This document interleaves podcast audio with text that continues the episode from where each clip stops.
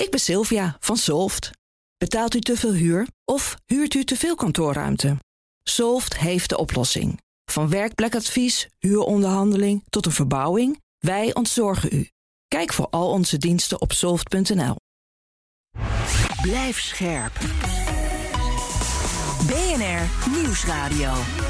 BNR breekt. Ivan Verrips. Goedemorgen en welkom bij BNR Breekt. Vanaf half twaalf praat ik over het nieuws van de dag. Over de basisbeurs, die is bezig aan een heuse comeback. En er zijn nu ook wat getallen bekend. Zo'n 90 euro voor thuiswonenden, 250 euro als je op de kamers woont. Is dat genoeg? Nou, de LSVB zegt in ieder geval van niet. Wat vinden mijn panelleden? En in Brussel gaan de EU-landen waarschijnlijk besluiten... om voortaan samen energie in te kopen. Wordt het dan toch nog wat met dat 1 Europa-idee? Al is er wel een oorlog voor nodig, blijkbaar. In mijn panel vandaag André van Hout, voorzitter van de Jonge Socialisten... en Vrenelie Stadelmeijer, zij is directeur van She Consult. Goedemorgen allebei. Goedemorgen. Goedemorgen. We gaan beginnen met... BNR breekt. Breekijzer. En dat breekijzer heeft te maken met beleggen. Dat is voor veel huishoudens net even een stapje te ver. Bijna de helft van de Nederlandse huishoudens doet het niet. En dat terwijl veel huishoudens dat geld er op zich wel voor hebben. En het levert in veel gevallen ook meer op dan dat je je geld op een spaarrekening laat staan. Ons breekijzer is vandaag: het is verstandig om terughoudend te zijn met beleggen. Wat vind jij? Hebben die klassieke radiospotjes, je kent ze wel, eh, teksten als deze? Beleggen brengt risico's en kosten met zich mee. Je kunt jouw inleg of een deel hiervan verliezen. Ja, schrikken die jou af? Of denk je, ja, beleggen, het levert meer op dan mijn spaarrekening? Sterker nog, in veel gevallen kost sparen geld. Dus lekker beleggen met die hap. Wat vind jij? En uh, welke afweging maak je zelf? Heb je nog tips? Ons telefoonnummer is 020 468 4 keer 0 Ik hoor graag wat jij doet en je reageert dan op ons breekijzer. Het is verstandig om terughoudend te zijn met beleggen. Wil je niet bellen, maar wel stemmen, dan kan dat via de stories van BNR Nieuwsradio op Instagram. Aan het einde van het half uur krijg je dan een tussenstandje van me, maar je kan de rest van de dag gewoon blijven stemmen. Ook bij me is Jos Versteeg. Hij is analist van Insinger Giddessen. Goedemorgen, Jos. Goedemorgen, Ivan. Ja, ons breekijzer dus. Het is verstandig om terughoudend te zijn met beleggen. Wat zegt een eh, belegger dan?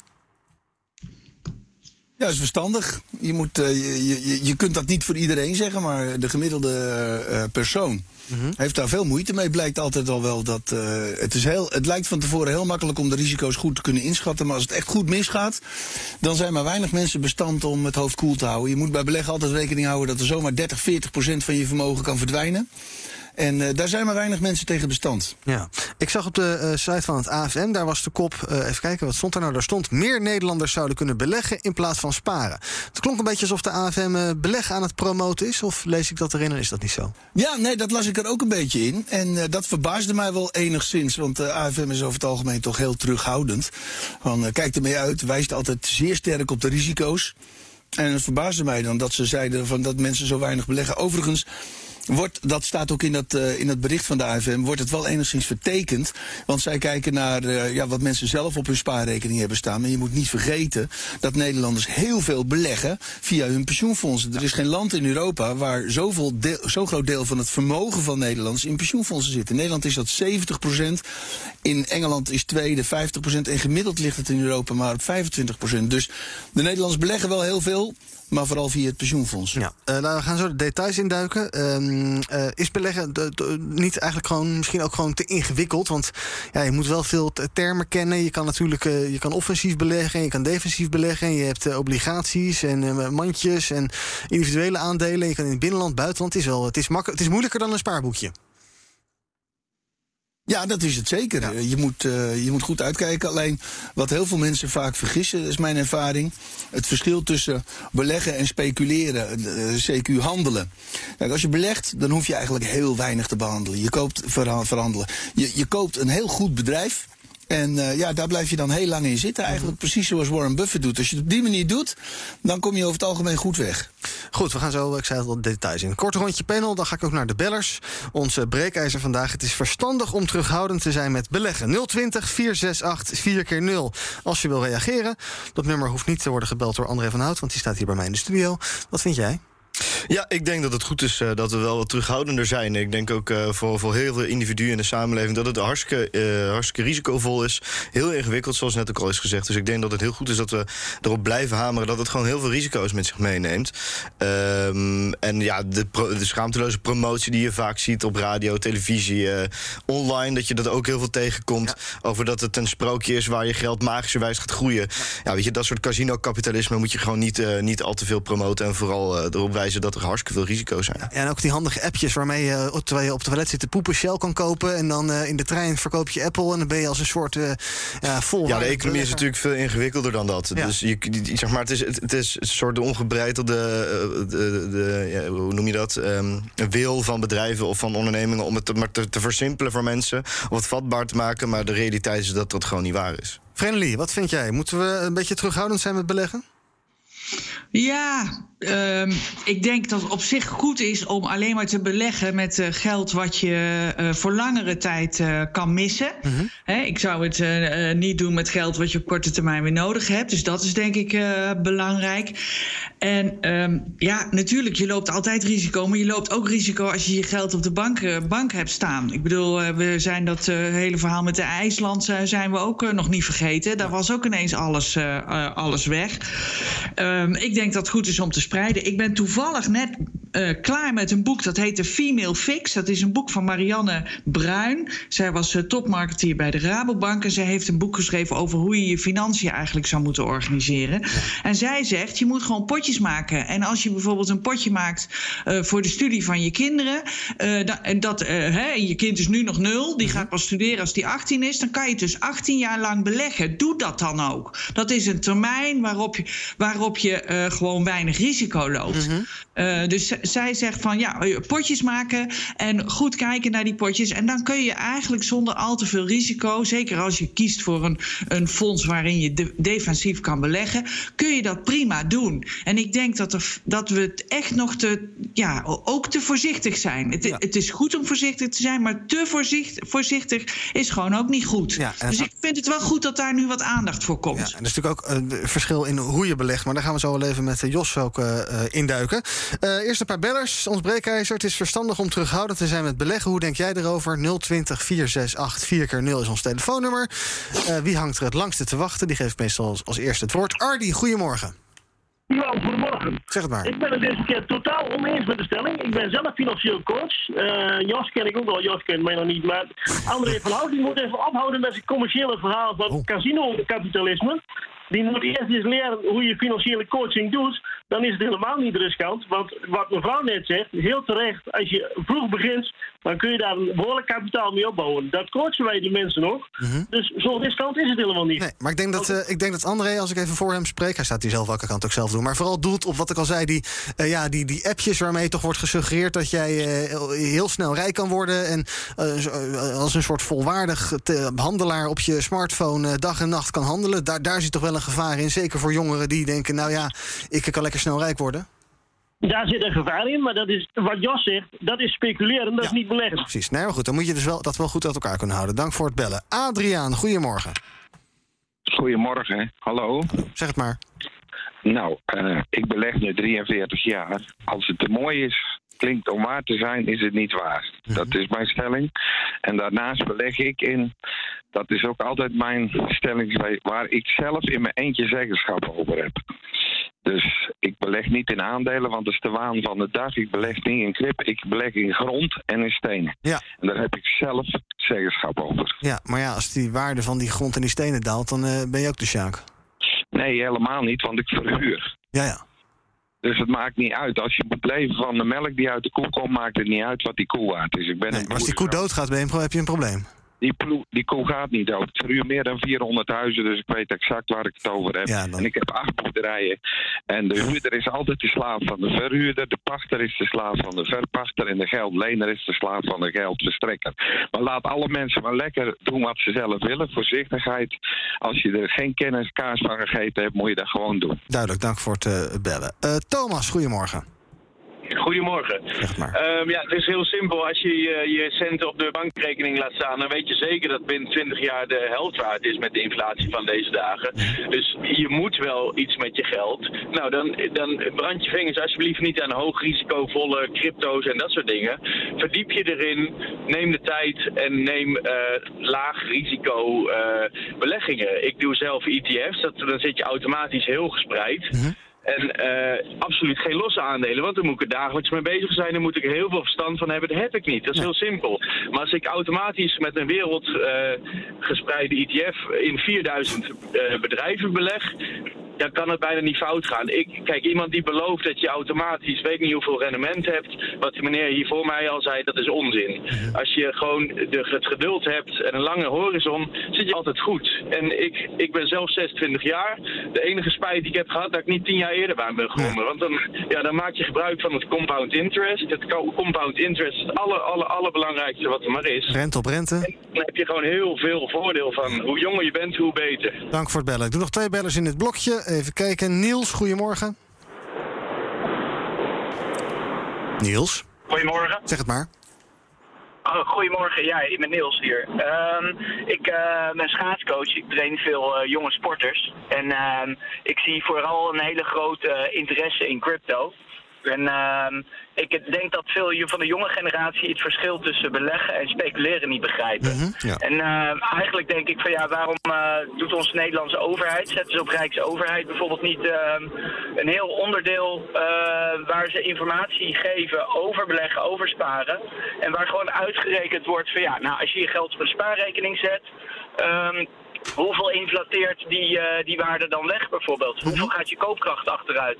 Maar ook wat, ehm, eh, wat het kan betekenen als je gewoon eh, in een ETF of eh, gewoon de beurs volgt, de MSCI World of zo. ehm, eh, hoeveel rente dat en vermogensgroei dat oplevert. Want ik ken eigenlijk niemand die jong is begonnen met beleggen, die daar niet heel welvarend van is geworden. Alleen de cijfers spreken wel voor zich. Ik geloof dat 90% van de particulieren geld verliest op de beurs. Of in ieder geval minder goed doet dan eh, dat ze het zouden moeten doen. En eh, voornamelijk vrouwen die het dan beter doen dan mannen. Oftewel, eh, mannen zijn veel aan het speculeren en denken dat ze het beter weren, willen. En je moet dan wel goed uitleggen ehm, wat nou gokken is en wat echt beleggen is. En als de staat daar nou mee zou beginnen, of in ieder geval onze Rijksoverheid online ergens, dan denk ik dat we heel veel mensen in Nederland gaan hebben die een beetje meer vermogensgroei hebben dan wat er op dit moment aan de hand is. Duidelijk. En jij pleit dus voor meer overheidsvoorlichting. Dank. En René, tot slot. Goedemorgen, René. Ja, goedemorgen. Ik heb altijd breed belegd eh, in de AX, altijd eh, gewoon de AX eh, gevolgd. Maar er is geen pijl op te trekken. Eh, economen zeggen bijvoorbeeld met de coronacrisis van de beurs die, die gaan zakken. Dat, dat kan niet anders met, de- met deze ellende. Nou, de beurs is nog nooit zo snel gestegen als met de coronacrisis. De economen zeggen ja, nou met de oorlog in de Oekraïne, die beurzen die moeten, die moeten gaan kelderen. Want als je logisch nadenkt, er zijn zoveel problemen. Er komt een recessie. Ja, eh, recessie, noem maar op. Maar het, het, die beurzen die blijven eigenlijk stabiel op het ogenblik. Eh, je, je kan er geen pijl op trekken, ook niet als je naar economen luistert. Ik heb nog nooit geld verdiend op de beurs. Ik ben er altijd te- laat ingestapt en te vroeg er weer uitgestapt. Want als je daar naar gaat luisteren naar de radio of zo, je, je weet gewoon niet meer wat je moet doen. En, en het pakt altijd anders uit. Onverstandig om te doen. Dus dank voor het bellen, René. BNR breekt. Ivan Verrips. Met in mijn panel Vereniging Stademeyer van She Consult... André van Hout van de Jonge Socialisten... en ook bij Miss Jos Versteeg van Insinger Gielissen. We praten over ons breekijzer. Het is verstandig om terughoudend te zijn met beleggen. Eh, Jos, ehm, eh, veel gehoord net. Eh, eh, AFM zegt ook... ja, de meeropbrengst kan oplopen tot honderden euro's per jaar. Dus dat suggereert dat je een soort dief van je eigen portemonnee bent... als je dat niet gaat doen. Ja, je kunt verschrikkelijk veel geld verdienen op de beurs. En daarmee moet je dus ook verschrikkelijk hoge risico's nemen. En wat ik wel een beetje hoor, is dat enerzijds zeggen sommige mensen van, van ja, kijk, het kan altijd goed gaan als je lange termijn belegt en als je gespreid belegt. Ja, dat, dat is gewoon niet zo. Je kunt, je kunt hoe je ook belegt, je kunt zomaar 30, 40 procent van je geld kwijtraken. Daar komt het probleem dat veel onervaren beleggers dan in paniek raken en op het dieptepunt verkopen. Als je over het algemeen lang blijft zitten, ja, dan, dan, dan, dan toont het verleden dat je op langere termijn een heel mooi rendement kan halen. Maar dat langere termijn is soms veel langer dan mensen kunnen aanzien. Ik heb het wel in de periode uh, zo, zeg maar tot 2010, 2012 meegemaakt. Dat uh, mensen zeiden: van, ja, ik heb al tien jaar niks verdiend. Dus dat kan. Ja. De risico's zijn ontzettend groot. Je weet het niet. Je weet niet wat er kan gebeuren. Dat zei die man net ook. Van, ik heb zelf ook geen idee of er een recessie komt. Ik heb wel een, ja, wel een vermoeden. Maar je weet het nooit zeker. En wat ik ook een beetje hoor bij uh, André van, van de jonge socialisten. Van ja, de risico's is niet goed. Nou, aan de andere kant, als iemand risico wil, lo wil lopen en dat risico wil nemen, is toch alleen maar goed. Het is prima als mensen forse risico's willen nemen. Als ze maar weten wat ze doen. André? Ja, maar, dat, dat, ja, maar dat, kijk, daar ben ik het dus wel mee eens. Je kunt prima, als je een eigen vrije keuze hebt gemaakt van goh, ik kan het hebben, ik kan het trekken om een bepaald risico te lopen. Net zoals wat daar straks ook werd gezegd. Van, goh, als je het over 18 jaar verspreidt, nou dan valt het risico wel mee. Alleen als ik zelf kijk, ik heb een aantal bijbaantjes gehad met jongeren die ook niet de allersnuggerste zijn. Die wel denken, oh, beleggen is wel het walhalla om extra geld te verdienen. Uh, binnen een hele snelle manier. En dat is de algemene tendens onder heel veel jongeren. En dan, dan zullen die risico's ervoor hartstikke, hartstikke groot zijn. Terwijl, zeg maar, als je 40 bent, je hebt dat vermogen opgebouwd, dan is het natuurlijk een heel ander verhaal. Maar wel het eerlijke verhaal en niet het sprookjesverhaal, dat moet wel verteld worden. Dus bijvoorbeeld uh, uh, uitleg op rijksoverheid.nl bijvoorbeeld zou al een, een hele goede eerste stap zijn. Maar ik wil gewoon niet dat heel veel jongeren geloven in sprookjes en vervolgens in de hel belanden. Nee, je, je kunt heel veel risico nemen. Als je dus heel veel geld wil verdienen, moet je ook heel veel risico nemen. Als dat maar duidelijk is, dan vind ik er niks aan. Ja, maar dat snappen heel veel mensen dus niet. Dat, Nee, dat, dat is, het, dat, is, het- dat is het probleem. Heel veel mensen snappen dat niet. En die denken, nou, nee, ik zie zelf ook. Ja, ik zie zelf ook die reclames soms op, eh, als je Yahoo kijkt of zo, eh, Yahoo Finance, dan zie je ja. van die kleine, ja precies, van die kleine reclametjes van eh, dat je in een, in, in een paar maanden een paar ton verdiend hebt, Amazon en zo. Ja, nee, dat is, dat is, eh, ja, daar moet, daar moet beter op gelet worden. Dat soort reclames niet Daar moet je dus niet aan beginnen. Nee. Friendly, goed idee om inderdaad meer overheidsvoorlichting te doen over, over beleggen en, en risico's? Ja, dat denk ik wel. Maar ik, ja, weet je, natuurlijk loop je een risico. Maar ook als je gaat ondernemen, loop je een risico. Weet je, Eh, leven houdt risico in. En eh, risico lopen en een keer op je bek gaan, dat is helemaal niet erg. Eh, daar leer je ook van. Ook als je jong bent, leer je daarvan. Ik denk wel dat het verstandig is om aan te geven dat je alleen maar moet beleggen met geld dat je kan, gaan, kan missen. Dus ga in godsnaam nooit beleggen met geld wat je gaat lenen. Want dat is natuurlijk echt te dom voor woorden. Ja, niet- Hè, dus daar zou je wel een overheidscampagne op eh, kunnen voeren. Maar een beetje risico lopen is helemaal niet erg. Ja. Nou kwam vanochtend, eh, Jos, eh, toevallig ook... Ik weet niet of dat toevallig was, maar de Nederlandse Bank kwam ook met cijfers. Die zeggen dat de waarde van beleggingen van huishoudens in ons land... sinds eind 2018 met 58 miljard is gestegen naar 185 miljard eind vorig jaar. Dat is een enorme Ja. toename, eh, voornamelijk gedreven Ja. door koerswinst. Dat zit, eh, eh, eh, particulieren zitten vooral in het tech-aandelen, zeggen zij ook. Althans, dat is enorm gestegen. Ja, als ik dat zo hoor, dan Ja. denk ik... ik moet heel snel in eh, Tesla gaan duiken... en in Apple en in ASML en in dat soort bedrijven. Anders ben ik te laat. Ja, dat is heel slim. Dat is heel slim. Ik denk zelf ook dat in eh, technologie de toekomst zit. Alleen ja, als je in die sector belegt, dan eh, loop je ook bovengemiddelde risico's. Dat hebben we de afgelopen maanden gezien, dat die sector het juist heel slecht heeft gedaan. Maar als je je goed beseft, ja, denk nou eens na hoe de toekomst eruit ziet. Wat gebeurt er met, met de auto's? Die worden toch allemaal elektrisch? Wat gebeurt er met artificiële intelligentie? Ja, als er, er zijn genoeg bedrijven die daar een hele mooie positie in hebben. Maar ja, je moet ook goed beseffen dat als iedereen denkt Tesla gaat het worden, is die koers natuurlijk ook heel erg hoog. Maar ja, het blijkt vaak dat als je ziet bedrijven die een fantastische toekomst hebben, die hebben een hele hoge waardering. En wat blijkt nou vaak, die hele hoge waardering is terecht. En die blijft ook hoog. Elf jaar geleden was Amazon, wat? Wel, 15 jaar geleden was Amazon hartstikke duur. En dat is het misschien nog steeds. Dus dat maakt niet zoveel uit. Het is heel, heel lastig. Je kunt, ik zeg altijd hier van, je kunt het beste gewoon beleggen in een heel goed, ijzersterk bedrijf... wat zijn concurrentiepositie goed kan verdedigen. En daar zijn er genoeg van. Ja, maar dat suggereert dus wel dat je de tijd eh, hebt en neemt en wil nemen om ja, daar helemaal in te gaan duiken. Je moet je in die, in die structuren van. Je moet al, allemaal jaarverslagen gaan doorspitten en dergelijke. Daar heb ik helemaal geen tijd voor. Dus stel ik wil gaan beleggen, ik hoor dit. Ik denk, ja, dat spaarboekje dat slaat ook nergens op. Eh, je hebt, ik zei al, hartstikke veel keuzes. Hè. Je kan het zelf doen, je kan het laten doen, je kan het actief doen, je kan het passief doen, je kan het offensief, defensief doen met eh, individuele aandelen, obligaties. Waar begin ik? Gewoon in één minuut. Moet ik dat Ja, zeggen? dat moet jij zeggen, Jos. Jij weet er wat van. Oké, nou, dus eh, ga, ga eens bedenken, w- w- w- waar ligt de toekomst? Hè? Elektrische auto's, de energietransitie. En welke bedrijven hebben daar een hele mooie positie? En dan kun je, eh, de, de, ga maar eens op internet zoeken. Met een beetje googlen kom je een heel eind. En dan, dan kijk je eens naar de jaarverslagen. En dan kijk je naar bedrijven die een hele sterke marktpositie hebben. En dan ga je eens nadenken, is die marktpositie te verdedigen? Nee, Microsoft. Welk bedrijf gaat er nou Microsoft afzeggen omdat de prijzen te hoog worden? Van jongens, we, stappen, we, sta, we houden ermee op hoor met Excel en Word eh, en, eh, en, en Outlook. We gaan over op Google. Dat doet bijna niemand. Nee. En waarom eh, adviseer je geen een mandje en dergelijke, dat je alles een beetje spreidt? Ja, dat kan ook. Eh, Dat is heel verstandig natuurlijk. Je, eh, je, je kunt er, kijk, wat die fondsen doen niks anders dan een paar grote bedrijven kopen. Vers- Spreiden is heel verstandig. Alleen, ja, dat levert natuurlijk iets minder op. Kijk, ik, opdat, ik, opdat het mijn vak is, ben ik geneigd om meer risico te nemen. Maar iemand die voorzichtiger wil zijn, ja, die koopt wat, eh, ja, wat, wat, wat, wat hoe zeg je dat, wat meer defensievere bedrijven. Bedrijven die, die, die niet te veel in koers fluctueren. De voedingsbedrijven, dat soort bedrijven. Maar ja, dan heb je natuurlijk ook minder, waarschijnlijk minder rendement. Het is echt heel belangrijk dat je je risico afweegt aan je rendement. Dus hoe, hoe meer je denkt te verdienen, hoe groter het risico is dat het misgaat. André, ik weet niet eh, hoe het, eh, jouw financiële situatie eruit ziet. Dat gaat mij ook geen hol aan. Eh, maar stel dat je wat over hebt binnenkort en dat het een aardig bedrag is. Wat ga je ermee doen? Of een spaarboekje of toch maar beleggen? Ja, dat, dat hangt er vanaf. Want natuurlijk, sparen heeft ook gewoon een reden. Ik bedoel, als eh, ik, ik- kijk, ik woon nu dan weer op kamers. Dus ja, de kosten vallen op zich wel mee.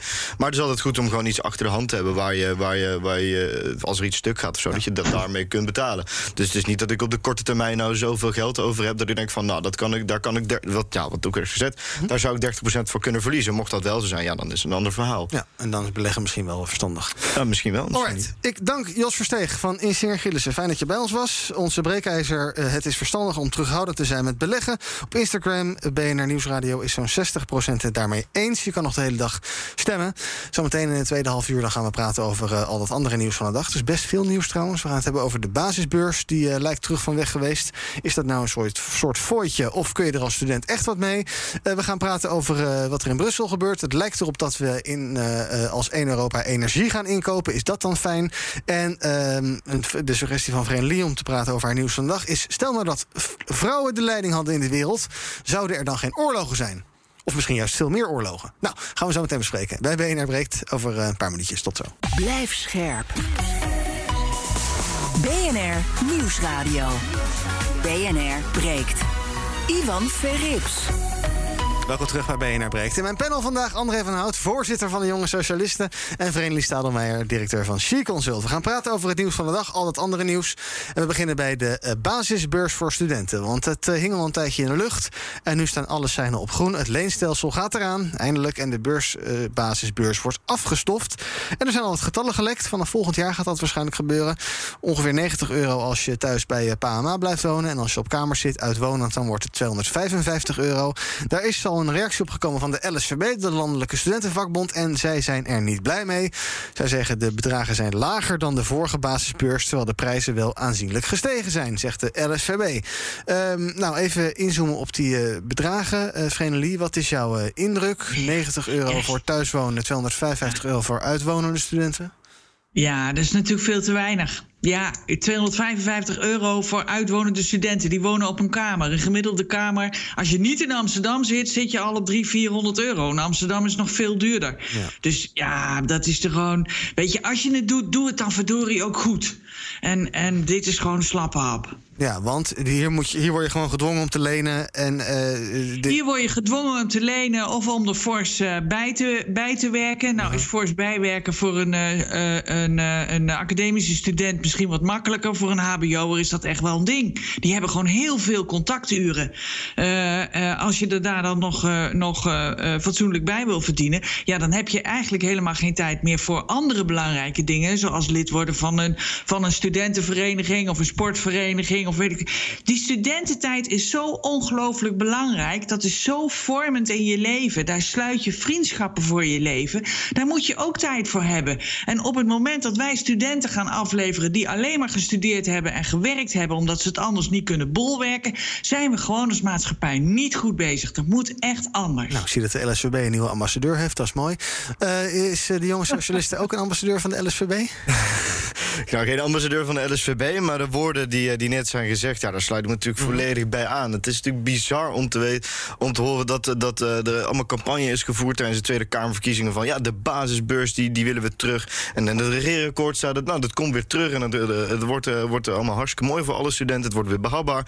En dan vervolgens om te zien dat de bedragen gewoon nog lager zijn dan toen ze tien jaar geleden waren. Terwijl de prijzen natuurlijk gigantisch zijn gestegen. Dat slaat natuurlijk nergens op. Maar ja, André, de bomen groeien niet in de hemel, hè? Nee, dat klopt. Maar, nee, maar dit, dit gaat, wat net ook werd gezet, dit gaat om de basis voor de toekomst van onze eigen maatschappij. En daar moet je wel in investeren. Want als je dat niet doet, dan kun je daar later alleen nog maar meer schade van, eh, van krijgen. Als je mensen hebt die, of studenten hebt die niet ehm, de ontwikkelingen hebben meegemaakt die ze zouden moeten meemaken om op, op een top te functioneren later. Wat zou het wel moeten zijn dan? Welke bedragen? Nou, zeker als je uitwonend bent, eh, überhaupt dan met de inflatie zou je al, volgens zou het op zijn minst al niveau verdubbeld moeten zijn. En ik denk dat, eh, dat als je het echt sociaal wil doen en dat je echt eh, wil zorgen voor een stabiele, stabiele begin van het, eh, van het leven van studenten, dat je daar toch minimaal tussen de 600 en 800 euro per maand aan kijkt voor uitwonende studenten in ieder geval. Ja, dat is dus een dikke verdubbeling van de plannen die er nu liggen. Dat is een meer dan een een drievoudiging van de plannen die er nu liggen. Maar volgens mij is dat wat je minstens nodig hebt om een fatsoenlijke basis voor je eigen mensen te creëren. En dat heeft dit kabinet er gewoon niet voor over. Dus dit is ook gewoon geen basisbeurt. Dit is, dit een bierbonus eh, voor, voor een extra avondje stappen. En verder heb je er gewoon echt geen reet aan. Friendly, wat mag je verwachten van studenten? Eh, mag je verwachten dat zij eh, zonder bijbaan en zonder bijlenen gewoon op een fatsoenlijke wijze een studie kunnen afronden? Of mag je zeggen van nou ja, goh, een beetje zelf geld verdienen is ook wel oké? Nou, kijk, ik vind het helemaal niet verkeerd als je er wat bij werkt. Maar dat moet gewoon beperkt zijn tot, eh, tot eh, nou ja, een paar uur per week. Eh, weet je, ze moeten ook al afstuderen in, in eh, bepaalde tijd. Het is ook een prestatie. hè, je, moet, je moet binnen zes jaar afstuderen. Ehm, dus daar zit ook gewoon enorme druk op. Ehm, en als je dan nog daarbij moet werken en jezelf ook nog gewoon op een leuke manier ontwikkelen, ja, dat wordt gewoon heel moeilijk. Dus ik, ik vind inderdaad 600, 800 euro, ik vind echt het minimum. Ik vind echt het minimum. Nou, het zou morgen worden besproken in de ministerraad, geloof ik. Ik kan me voorstellen dat de linkse oppositie dit hier hier nog wel flink gaat rammelen. Zomaar. Ja, ik, Eh, ik, eh, ik mag hopen van wel. Dus ik, eh, ik ga zeker even contact opnemen bij de Partij van de Arbeid... Als, eh, als ze het kabinet niet even goed aan de oren willen trekken. Ja. Want eh, ja, zoals het ook net werd gezegd, wil ik nog wel iets aan toevoegen. Kijk, het- inderdaad, HBO heeft al amper tijd... omdat ze ook nog stages moeten doen. Dus die moeten al onbetaald werk eh, verrichten, 40 uur in de week. Eh, maar ook bij de universiteit. Als je alleen je bachelor afrondt... er doen zoveel mensen studeren aan de universiteit... dan kom je gewoon niet in een baan. Je moet naast je eigen sociale ontwikkeling... moet je ook nog allerlei bestuursjaren doen. Eh, daar leen je ook nog voorbij. Dus dat kost je eigenlijk ook nog bijna wel 10.000 euro per jaar... omdat je dus later afstudeert, geld misloopt... meer steeds moet bijlenen. Omdat je gewoon anders niet aan werk krijgt. De druk is gigantisch hoog. De tijd is ontzettend weinig. En vervolgens heeft het kabinet er geen cent voor over. Nee, en ook trouwens voor die eh, compensatie van de eh, eh, slachtoffers, zou ik bijna zeggen, van het leenstelsel. Ja, daar- dat slaat ook echt nergens op. Nou, wat- 2000 euro, Ja. hou op. Ja, dus ook daar is totaal voldoende. Die, die hebben maximaal geleend 1000 euro per maand. Dat betekent dat je na vier jaar heb je gewoon een, een studieschuld van 60.000 euro. Mhm. 60.000 euro. En dan word je gecompenseerd met 2000 euro. Ja. Een fooi dus. Oké, duidelijk. We gaan praten over het andere nieuws van de dag. Naar de EU-top die vandaag en morgen plaatsvindt in Brussel. De eh, EU-landen gaan eh, hoogstwaarschijnlijk gaan ze afspreken om samen eh, energie in te kopen, gas in te kopen. Zo is de verwachting. En dat is redelijk uniek, want hiervoor was het altijd ieder voor zich. Als land kocht je gewoon je eigen energie. En eh, ja, je buurlanden zochten het maar uit hoe, dat, hoe ze dat regelden. Maar ja, je moet wat als de energieprijzen enorm stijgen door oorlog in Oekraïne. En daar ook allerlei Russische dreigingen zijn op dit gebied. Dan moet je zoeken naar nieuwe oplossingen. En dus lijkt dat opeens te gaan gebeuren. André, goed idee om eh, nou, in Europa samen op te trekken dat eh, Brussel voor ons gas gaat kopen. Nou, het lijkt me goed als, eh, als Europese landen de handen in één slaan eh, en gezamenlijk energie gaan inkopen. Ik denk dat het op termijn eh, genoeg kan besparen. En de concurrentie tussen landen zal ook, zal ook minder worden. Dus dat lijkt mij zeker een ontzettend puik idee. Ja, de EU overweegt ook om een soort gezamenlijk gas- en elektriciteitsnetwerk te bouwen. Het gaat dan bijvoorbeeld om ja, meer samenwerken op het gebied van, van, van de verwerking van LNG. Op het gebied van leidingen om stroom te vervoeren van Spanje, waar ze veel zonnepanelen hebben, naar Frankrijk. Want die zijn er nu te weinig. Eh, dat wij niet een kerncentrale gaan bouwen terwijl er vlak over de grens eentje staat die niks staat te doen. Ook dat is goed om dat allemaal te centraliseren. Nou ja, je hebt, je hebt gewoon meer, meer efficiëntie door, door gewoon samen te werken en niet 27 verschillende energiebeleiden te hebben in, in, in de EU. Kun je denk ik gewoon hartstikke efficiënt werken. Ja, lijkt me een goed idee. Hm. Zeker. Het blijft toch wel bijzonder, uh, Vreemdelie, dat uh, nu de nood hoog is, er opeens van alles kan. En dat terwijl, uh, nou ja, met klimaatverandering hebben we ook al jaren uitdagingen. Zou je ook wel meer samenwerking willen? Mm, daar gebeurt het niet. Nu gebeurt het wel. ja, we moeten we van de nood een deugd maken? Je, krijgt, je moet het ijzer smeden als het heet is. Hè? En veranderingen krijg je er alleen maar door als er urgentie gevoeld wordt. Dus die urgentie is er nu. Dus nu kun je ook gewoon stappen maken. En kun je ook als Europa gewoon echt serieus aan de slag met het verduurzamen van, van de energie. Wat je zegt, haal, de haal zonne-energie uit Spanje, haal windenergie uit Noord-Europa of uit Oost-Europa. en, en doe, dat, doe dat met elkaar. Ja, ik vind het een goed plan. Hoort. Ja. BNR breekt. Thomas. Ivan. Zit dit nou goed in mijn agenda? Wat vertelt jouw agenda jou? Oh ja, het is, het is echt zo, ja. Bent jarig. Ik ben jarig. Ja. Iedereen mag het weten, althans vanaf nu dan ja, maar. nu wel, ja. ja. Het staat gewoon in de Kamer van Koophandel. Ik heb het toch even opgezocht. Oh, is het weer de Kamer van Koophandel? Ja, ik zoek alles op daar. Ik kan er zoveel informatie vinden.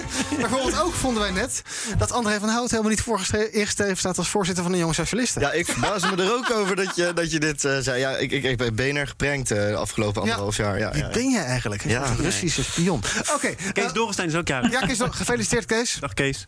Ja. Wel, hij, heeft, hij heeft ook had een doos van kwekkenboom of zo. Ja, we hebben Wat een gezamenlijke taart oh, uh, gepresenteerd met onze eigen beeldnis. Ik zag een mailtje. Is het vreselijk Echt of niet? Ja, zeker. Ik zag een mailtje voorbij. Die ga ik even lezen. Oké, okay, tot zover de kantoorhumor hier. Uh, zaken doen zometeen. Dat kan ik zeker zeggen. Jullie hadden het al over uh, verduurzaming, ander oh, het energiebeleid. Het is echt zo. Ah, wat goed. Ton Lauwers is zometeen te gast. Hij is de financieel directeur van Allego, bekend van de laadpalen en ook bekend van de beursnotering in New York. Hoe je dat voor elkaar krijgt en wat dat voor mogelijkheden biedt. Er is heel veel geld opgehaald, maar er was eigenlijk nog wel meer beoogd. Dat ga je zo meteen horen in BNR Zaken doen. We beginnen zo meteen met de verkoop van een dochterbedrijf van Enexis. Ook bekend als netbeheerder. Uh, die doen Fudura, dat uh, bestemd is om uh, zakelijke klanten te adviseren bij het besparen van energieverbruik uh, van de hand. Komt dus uh, onder nieuwe eigenaren misschien wel meer tot bloei. Het boardroompanel is er. Uh, kortom, Kees de Kort is er. Mm -hmm. het, is, het is wel mijn verjaardag, maar het is ook gewoon hopelijk ja. een goede uitzending. Maar zaken doen ze altijd een feestje. Dat is ook zo. Kan jij zo nog even twee stukjes taart brengen? Voor, dat zou gezien de omvang mij? van de taart moeten lukken. Ja, gewoon, loop maar gewoon binnen. Dat heel graag. Ja, vriend is hier helaas niet. Die zit in Malaga, dus die moet dan een keer komen. Dan krijgt ze een andere keer taart. Alright, ja, ik baal er ook van. Zometeen dus taart van Thomas voor ons. En wij gaan verder met BNR Breekt. BNR breekt. Met Vreemdelie dus van uh, She-Consult en André van Hout. Naar, fluit, naar verluid, voorzitter van de Jonge Socialisten. We gaan kijken wat jullie op uh, was gevallen in het nieuws vandaag in de laatste tijd. En Vreemdelie, jij had, wilde het hebben over een uh, liedje dat je veel tegenkwam op sociale media, op Facebook en LinkedIn. hier het refrein, luister even mee.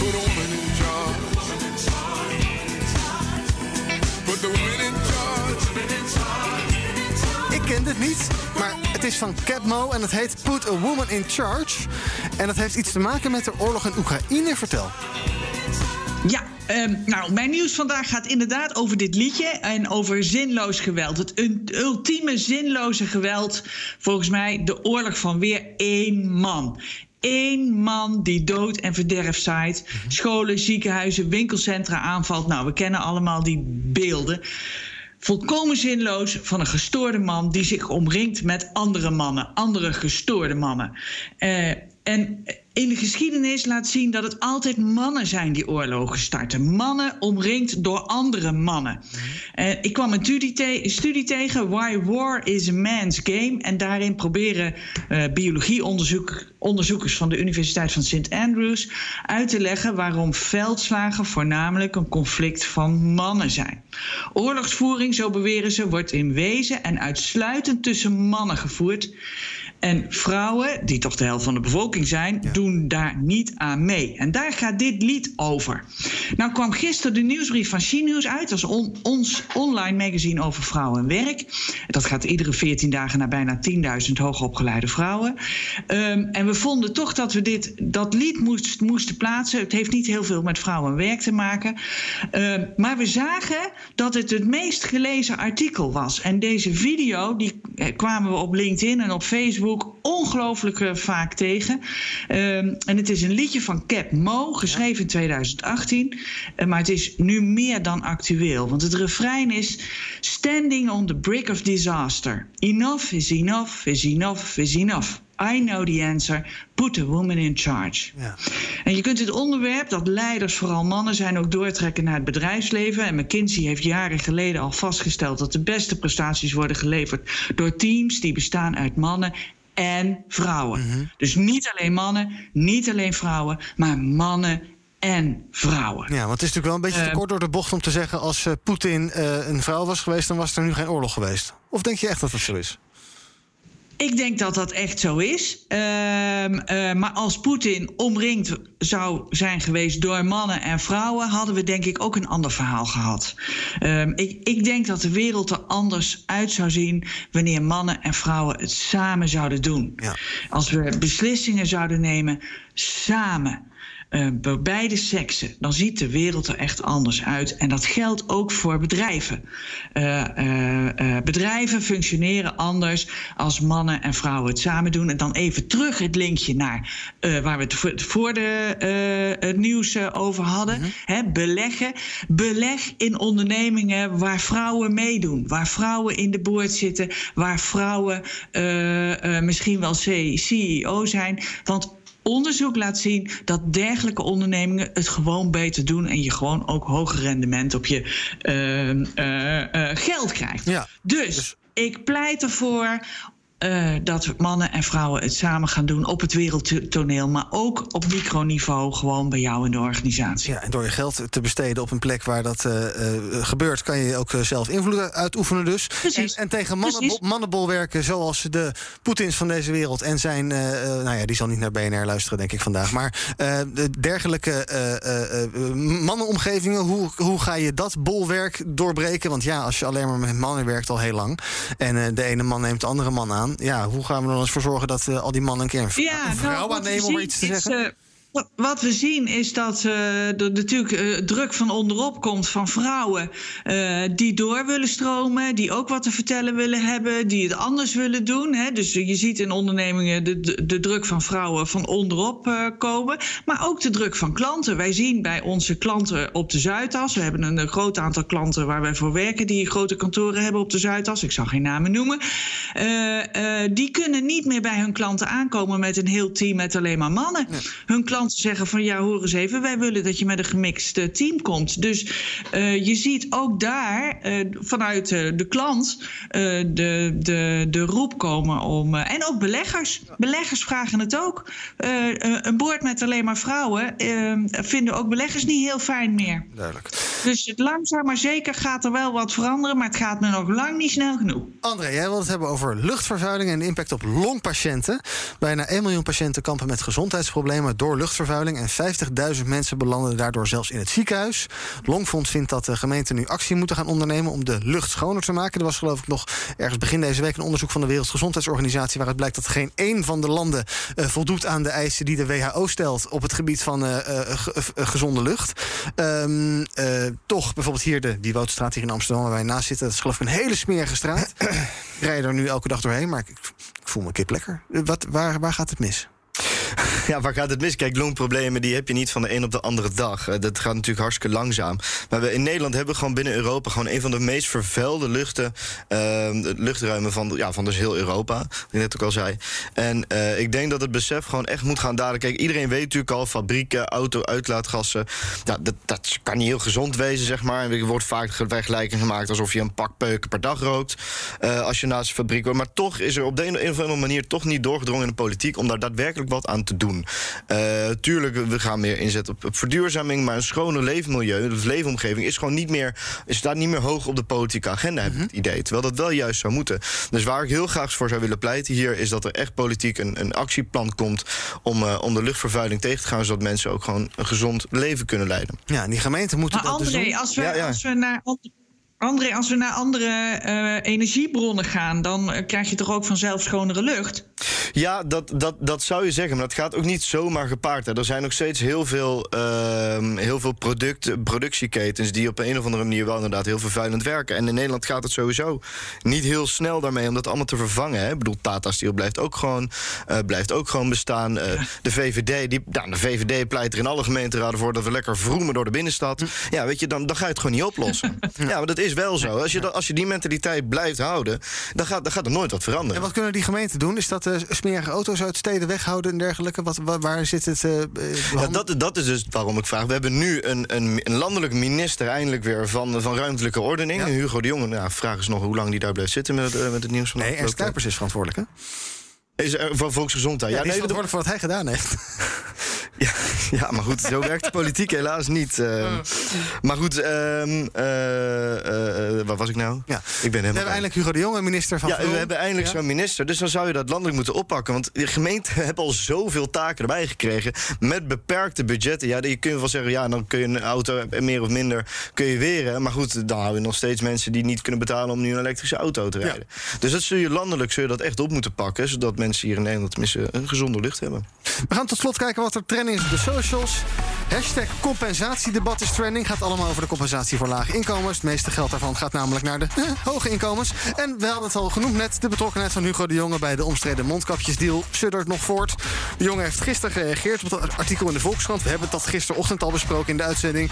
En eh, hij werd toen bevraagd door journalisten op het eh, Binnenhof. De suggesties uit het stuk van vanmorgen gewoon niet kloppen. En ik zeg ook dat het heel ongemakkelijk voelt om daarop niet te kunnen reageren. Omdat dat onderzoek nog loopt en nog niet is afgerond. En ik kan daarop niet u re- niet reageert reageren. erop door te zeggen dat het niet klopt. Dus dan is de volgende stap uitleggen wat er dan niet klopt. Dat ga ik zeker doen als het onderzoek is afgerond. Ja, dat zei dus Hugo de Jonge, die eh, trending is. Net als eh, hashtag mondkapjesdeal. Tot slot nog heel kort. KWF Kankerbestrijding neemt na 70 jaar afscheid van de collectebus. Volgens een woordvoerder paste dat gewoon niet meer goed bij de tijd. Ze gaan het nu anders aanpakken. Want in de eerste weken van september kon- komen collectanten langs met een QR-code. Dus dan staan ze voor de deur met een QR-code in je gezicht. Scant u deze maar even en maak maar even 2 euro over. Is dit eh, de vooruitgang, eh, eh, André? Goed. Het is, nou, ik denk dat het wel slim is, want het is hartstikke makkelijk. Je opent gewoon je telefoon, je scant en maakt er een eurotje over. Ja, ik, ik denk dat dat, ik, ik denk dat het voor mensen een kleinere stap is. Ja, denk je niet dat mensen denken... ah, QR-code, corona, help, opzouten met Ja, die KWF... er en zo deur welke, dichtsmijten. hangt er vanaf in welke gemeente je langs gaat. Of dat dan Urk of Amsterdam is, zal wel een verschil wezen, denk ik. Friendly, ik denk als iemand met een QR-code aankomt bij mijn oma... die de 90 nadert, geloof ik... dat eh, die geen idee heeft wat er gebeurt. Ja, dat denk ik ook. Eh, aan de andere kant zijn er natuurlijk heel veel mensen die gewoon ge- überhaupt geen contant geld meer in huis hebben. Die hebben niet, eh, niet eh 3 euro of 5 euro in de portemonnee. Dus ik kan me voorstellen dat, dat dat op zich wel een goed idee is. Alleen denk ik inderdaad bij de oudere generatie dat het. eh, ja. Ja, ik, ik zou zeggen, doe allebei. Ja, dat je digitaal Waarom kan niet allebei? en cash. Ja, is misschien wat verstandigste. Ja. Alright, nou, Ja. eh, bij deze sluiten we af met met crypto betalen dan? Of Oh ja, kijk, bitcoin overmaken. ja, heel interessant. Ik- nou, dan wordt mijn oma helemaal gek, denk ik. Laten we daar voorlopig niet aan beginnen. Dank jullie wel vandaag. Ook voor jullie wijsadviezen voor eh, KWF en alle andere eh, collecterende organisaties. Hou het toch ook, ook een beetje bij cash. Want ja, heel veel mensen die hebben dat in huis... en die hebben geen idee wat je met zo'n QR-code moet. Zometeen is Thomas van Zel hier. Ik dank André en Vreemde Lief. Fijn dat jullie er waren. Eh, morgen dan is BNR Breekt er weer. Dan met Kees. Kees Dorrestein, die vandaag dus jarig is. Morgen niet meer. Dan kan hij weer gewoon werken en BNR Breekt presenteren. En tot die tijd kun je ons volgen via socials. Zoek maar even op YouTube, Instagram, Twitter, TikTok tegenwoordig ook. En als je nu luistert, gewoon lekker de radio aan laten staan. Want zometeen is de ook alweer jarige Thomas van Zel hier. Iedereen is jarig hier bij BNR. Nou, tot morgen. De mensen van Aquacel houden van zacht. En dat merk je aan alles. Dankzij hen hebben we nu echt zacht water en een kalkvrij huis. Voor hun klanten zijn ze zacht. Dat zijn ze trouwens ook voor elkaar. Voor ons zijn zij de kracht van zacht. Aquacel. 100% zacht water, 100% kalkvrij.